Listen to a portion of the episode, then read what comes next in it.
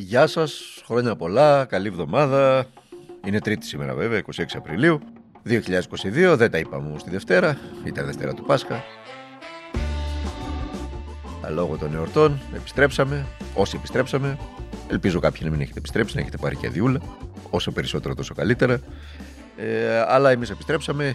Ε, είναι ένα ακόμα podcast καθημερινό του Τμήματος Πολιτικών Ειδήσεων, του ντοκουμέντο Είμαι ο Δημήτρης Χατζηνικόλας και πάμε με τι άλλο, με, τον, ε, με τη ρωσική εισβολή στην Ουκρανία, τον πόλεμο στην Ουκρανία. Ε, ενώ στα δυτικά μέσα δεν υπάρχει καμία αναφορά ε, των συγκεκριμένων συμβάντων, το απαγορευμένο στη Δύση RT, το, το Russia Today, αναφέρει από χθες ε, ότι στην ε, υπερδνηστερία τρομοκράτες, έτσι ακριβώς τους χαρακτηρίζει, ε, έχουν προχωρήσει σε μια σειρά επιθέσεων. Πρώτα στο, στο Υπουργείο Εσωτερικών της ε, αυτόνομης αυτής δημοκρατίας, έτσι ονομάζεται, που βρίσκεται εντός του, τη, της Μολδαβικής επικράτειας, αλλά απολαμβάνει ένα καθεστώς ε, αυτονομίας, διότι οι κάτοικοι εκεί είναι ρωσόφωνο, ρωσόφιλοι, ό,τι θέλετε βάλτε εκεί. Κατοικοεδρεύουν και περίπου χίλιοι, έτσι λένε πληροφορίες Ρώσοι στρατιώτες.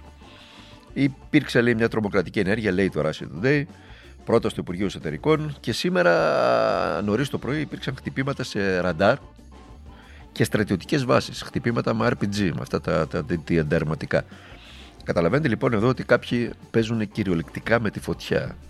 Η, η υπερδυνιστερία, το κομμάτι αυτό είπαμε της Μολδαβίας, βρίσκεται κυριολεκτικά μέσα στο, μέσα στο ΝΑΤΟ. Έτσι, η Ρουμανία για παράδειγμα είναι ένα βήμα, μερικά χιλιόμετρα από αυτή. Τι φωτιά πάνε να ανοίξουν τώρα πραγματικά είναι να κάνει το σταυρό του κανείς. Διότι δεν μπορούμε να γνωρίζουμε τις, ε, το ρόλο και τις επιδιώξεις για παράδειγμα του αγγλοσαξονικού κόσμου δηλαδή των Ηνωμένων Πολιτείων της Αμερικής ε, και της Μεγάλης Βρετανίας κυρίως ούτε και της Ευρωπαϊκής Ένωσης που έχει επιλέξει για τον εαυτό της το ρόλο του κομπάρσου αλλά ακόμα και αν κάποιος καταπιεί τον, ε, τον πόλεμο που έφτασε στους Ευρωπαίους τουλάχιστον πολίτες, παύλα καταναλωτές στις μπρίζες των σπιτιών του και στις μάνικες των, ε, των μεζινάδικων. Ε, αν παραβλέψει κάποιος αυτά τα, τα αρνητικά στο όνομα του εμπάρκου στον Πούτιν ε, ξαναλέω το να παίζεις με τη φωτιά ενός παγκόσμιου πολέμου, να τζογάρεις με τα χρήματα των Ευρωπαίων πολιτών σε υπερεξοπλισμούς, δεν το λες και σόφρανα πολιτική, έτσι, το καταλαβαίνετε. Το γλίτωσε για παράδειγμα η Γαλλία στο παραπέντε με τη Λεπέν, αλλά μια του κλέφτη, δύο του κλέφτη. Το μείγμα ε, της ε, ανασφάλειες που προκαλεί στον πολίτη, στον πολίτη μια εμπόλεμη σύραξη στην καρδιά της Ευρώπης, η οποία μπορεί κάλλιστα να εξελιχθεί χτύπα ξύλο σε έναν τρίτο παγκόσμιο πόλεμο. Το είπε ο, η, ο Λαυρόφ ε, μέσα στις, στις, στις γιορτές. Το υπονόησε, μάλλον το είπε φανερά, δεν το υπονόησε. Το, το να παίζεις λοιπόν με αυτή τη φωτιά, ε, σε συνδυασμό με τη διαρκή λιτότητα, με τον έρωτα των, Ευρω... των Ευρωπαίων των Βρυξελών ε, με τη δημοσιονομική λιτότητα, με την δημοσιονομική ουδετερότητα και όλα αυτές τις ανοησίες και τις αχλαμάρες που μας τσαμπουνάνε εδώ και πολλά χρόνια. Ε, το μείγμα είναι εκρηκτικό. Μπορεί να τη γλίτωσαν στη Γαλλία, μια του κλέφτη, δύο του κλέφτη, τρεις του κλέφτη με τη Λεπέν. Θα έρθει η ώρα που θα την πληρώσουμε. Θα βγει κανένα από αυτά τα ακροδεξιά φιντάνια και μετά τρέξει να προλάβεις. Σαν να βλέπεις κανείς σε remake την, ε, την, την, την μεταπολεμική μετά τον πρώτο παγκόσμιο πόλεμο Ευρώπη ε, και δει τη Γερμανία, αυτή τη, τη, τη, τη δημοκρατία της Βαϊμάρης και την κατάληξή τους σε αυτόν τον, τον κλόουν, τον καραγκιόζη σφαγέα, τον Χίτλερ που ξαφνικά ε, εκατομμύρια Γερμανοί ε, εμπιστεύτηκαν και ψήφισαν για να καταλήξουμε στην τραγωδία του Δευτέρου Παγκοσμίου Πολέμου και στα όσα ε, συνέβησαν. Τα ξέρουμε πολύ καλά και εμείς εδώ στην, στην Ελλάδα. Αλλά φαίνεται η ανθρωπότητα δεν βάζει μυαλό και ως φαρσοκομωδία επαναλαμβάνει τα λάθη της. Λοιπόν, στο μέτωπο του πολέμου, αφού μιλάμε για αυτόν, σημειώθηκε επίθεση με ουκρανικούς, ε, με, με ουκρανικούς πυράβλους εντός του, του εδάφους της Ρωσίας σε αποθήκες πετρελαίου συγκεκριμένα. Είναι η δεύτερη φορά σας θυμίζω που έχει συμβεί αυτό. Από την πλευρά της η Μόσκα πλήττει με πυράβλους και αυτή τους σειροδρόμου στην Ουκρανία θέλοντας προφανώς να σταματήσει τον ανεφοδιασμό σε στρατιωτικό υλικό προς τις ανατολικές επαρχίες όπου διεκδικεί και πολιορκεί στα δυτικά μέσα μαζικής ενημέρωσης κυριαρχεί η, η συμφωνία ύψους 44 δις ε, δολαρίων παρακαλώ του Elon Musk, του πλουσιότερου ανθρώπου στον πλανήτη για την εξαγορά του Twitter Ο κύριος Μάσκ κατάφερε μέσα μετά από αρκετές εβδομάδες διεργασιών να αγοράσει το μέσο αυτοκοινωνικής δικτύωσης, το οποίο θεωρεί ότι μπορεί να κάνει περισσότερα πράγματα για να προωθήσει την ελευθερία του λόγου, όπως την εννοεί ο ίδιος βέβαια. Έτσι, έχει μια περίεργη άποψη για την ελευθερία του λόγου ο κύριος Μάσκ. Η εκπρόσωπος του Λευκού Οίκου, η κυρία Τζέιν Ψάκη, ε, Τζένι Ψάκη για την ακρίβεια, μια που είναι ελληνικής καταγωγής, το καταλάβατε και από το επίθετο, εξέφρασε μέσως πλήρη σαφώς τη δυσαρέσκεια των δημοκρατικών. Λογικό θα πω εγώ, αν σκεφτεί κανείς την κόντρα Τραμπ-Twitter και το γεγονός ότι ο Μάσκ, την προεκλογική κόντρα στις ΗΠΑ, Τραμπ-Twitter, και το γεγονός ότι ο Μάσκ έχει πάρει θέση προπολού υπέρ του κυρίου Τραμπ, έχει εκφράσει και περίεργες απόψεις.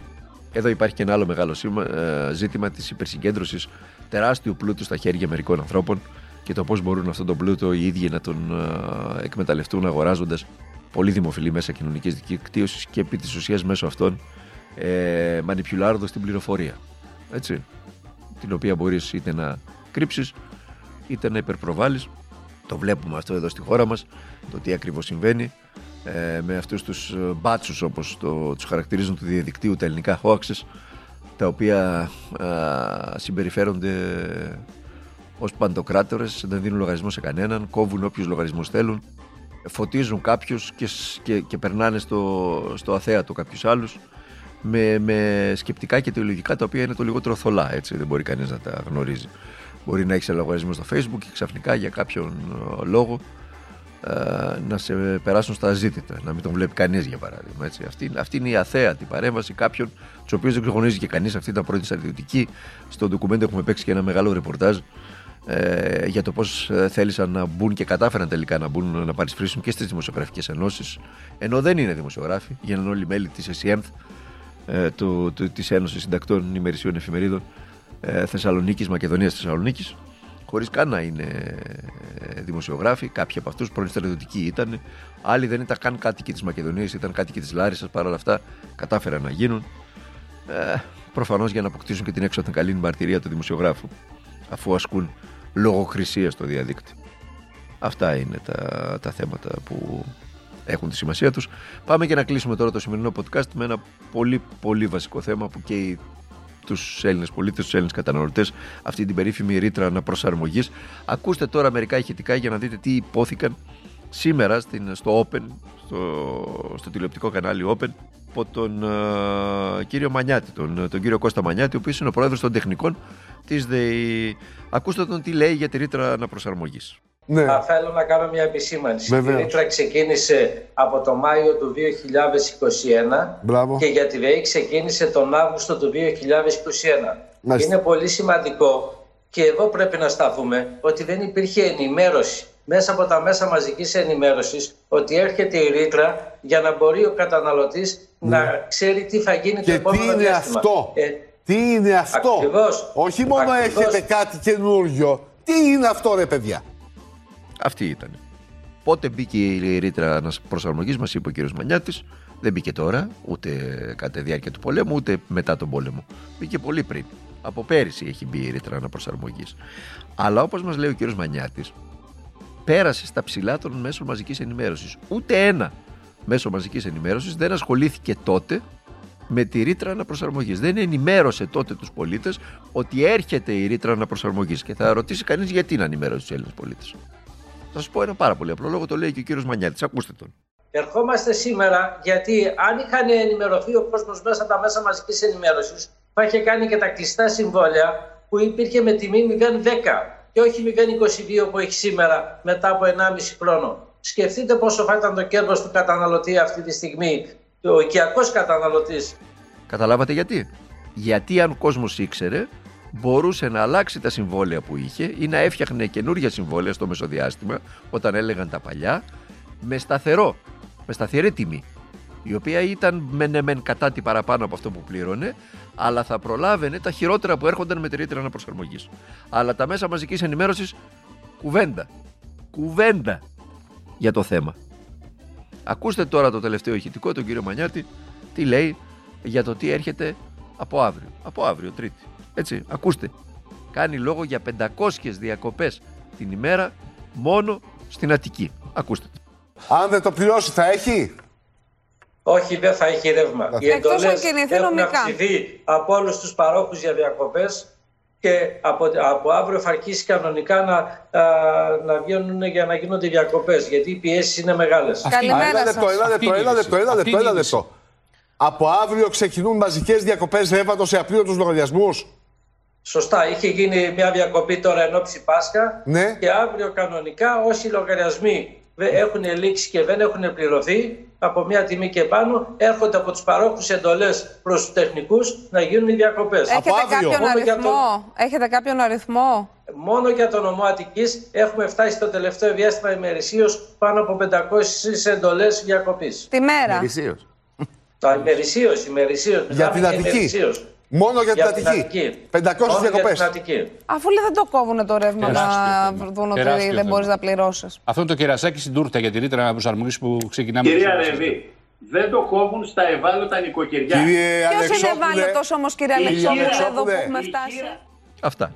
Τι άλλο να σχολιάσει κανείς με το τι γίνεται στο, στο θέμα της περίφημης ρήτρας αναπροσαρμογής και το λογαριασμό του ρεύματος και στους πολίτες, ειδικά στους πιο ευάλωτους εξ αυτών, αλλά και στην οικονομία. Αν κάποιοι πολίτες έχουν την οικονομική δυνατότητα να πληρώνουν και 100-200 ευρώ παραπάνω το λογαριασμό το δίμηνο ή το τρίμηνο για παράδειγμα, ή πολύ ψηλούς λογαριασμούς, ε, δεν πρέπει να είναι αδιάφοροι απέναντι στο συγκεκριμένο φαινόμενο, γιατί πέρα από το ότι τραβάνει διπλανή τους, ακόμα και αν υποθέσει κάποιος ότι, OK, εντάξει, και ποιος νοιάζεται για το διπλανό μας τη σήμερα ημέρα, ε, ακόμα και να πάρει ως, πώς να το πω τώρα, ως κανονικότητα αυτή τη, τη, τη στρέβλωση της δημοκρατίας γιατί κακά τα ψέματα ε, χωρίς ενσυναίσθηση δεν υπάρχουν κοινωνίες, είναι ζούγκλες.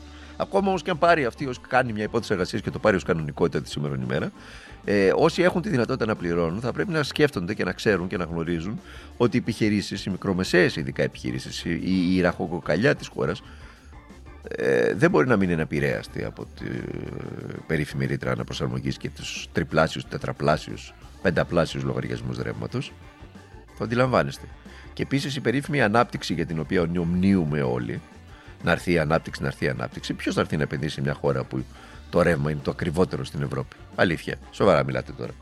Θα έρθει μια μεγάλη ενεργοβόρα επιχείρηση να ανοίξει για παράδειγμα ένα εργοστάσιο, να κατασκευάζει κάτι οτιδήποτε εδώ για να πληρώνει πέντε φορές ακριβότερο το ρεύμα από ό,τι στην υπόλοιπη Ευρώπη. Να το πληρώνει όπως το πληρώνει στην Ελβετία για παράδειγμα. Έχει εδώ γιατί δεν υπάρχει θέμα με, το, με την ανάπτυξη; Μόνο όταν πρόκειται για, τις, για την αύξηση του κατώτατου μισθού υπάρχει θέμα με την ανάπτυξη. Πλήττονται, λέει, επιχειρήσεις. δηλαδή, οι ίδιες επιχειρήσεις που καλούνται μέσω της ρήτρας ανάπτυξης να πληρώσουν τρεις φορές πάνω το λογαριασμό ρεύματος, πλήττονται γιατί θα δώσουν 50 ευρώ το μήνα στους ε, στους εργαζόμενου τους. Αστεία πράγματα. Αστεία πραγματικά πράγματα, τα οποία όμως γίνονται κανονικότητα ε, με τη βοήθεια των μέσων μαζικής ενημέρωσης. Εκεί βρίσκεται ένα τεράστιο πρόβλημα για τα δυτικά, για τις δυτικές κοινωνίες. Τεράστιο πρόβλημα. Και εκεί ακριβώς ε, ξεπετάγεται ξαφνικά και ο Elon Musk. Όπου κάποιοι με τις οικονομικές δυνατότητες του κυρίου Musk πάνε να βάλουν χέρι και στα social media, στα κοινωνικά δίκτυα, στα μέσα κοινωνικής δικτύωσης, τα οποία μπορούσαν εν μέρη, και τον παίξαν το ρόλο αυτό, να ενημερώσουν ε, χωρίς η οποιαδήποτε ιδιοκτησία τους να υποβάλει, να επιβάλλει συγκεκριμένες γραμμές, όπως γίνεται στα παραδοσιακά μέσα μαζικής ενημέρωσης. Όπου έρχεται για παράδειγμα η οικονομική ελίτ, αγοράζει έξι καλάλια, λέμε τώρα, οποιαδήποτε ομοιότητα ε, είναι εκ του πονηρού, αγοράζει έξι κανάλια και αρχίζει μετά και ε, διαφημίζει από το πρωί μέχρι το βράδυ τον εκλεκτό της για την Πρωθυπουργία ε, αγοράζει και, τα, και τις ε, δημοσκοπικές εταιρείες και βγάζει τις, ε, τις μετρήσεις που εκείνη θέλει, αγοράζει και τις διαφημιστικές εταιρείες και μεταφέρει το, τα διαφημιστικά κονδύλια στα μέσα που εκείνη θέλει και ούτω καθεξής. Οποιαδήποτε ομοιότητα με την ε, βαλκανική μας, ε, για το βαλκανικό μας Ελντοράντο εδώ είναι εκ του πονηρού, το είπαμε. Λοιπόν, αυτό φτάνει η γκρίνια. Θα τα ξαναπούμε μαζί αύριο, Τετάρτη. Μέχρι τότε να περνάτε να είστε καλά, να προσέχετε τον εαυτό σας, να προσέχετε και τους οικείους σας και να αγωνίζεστε για τα πάντα. Αυτή είναι η ουσία και το ζουμί όλων όσων λέμε και κάνουμε εμείς εδώ.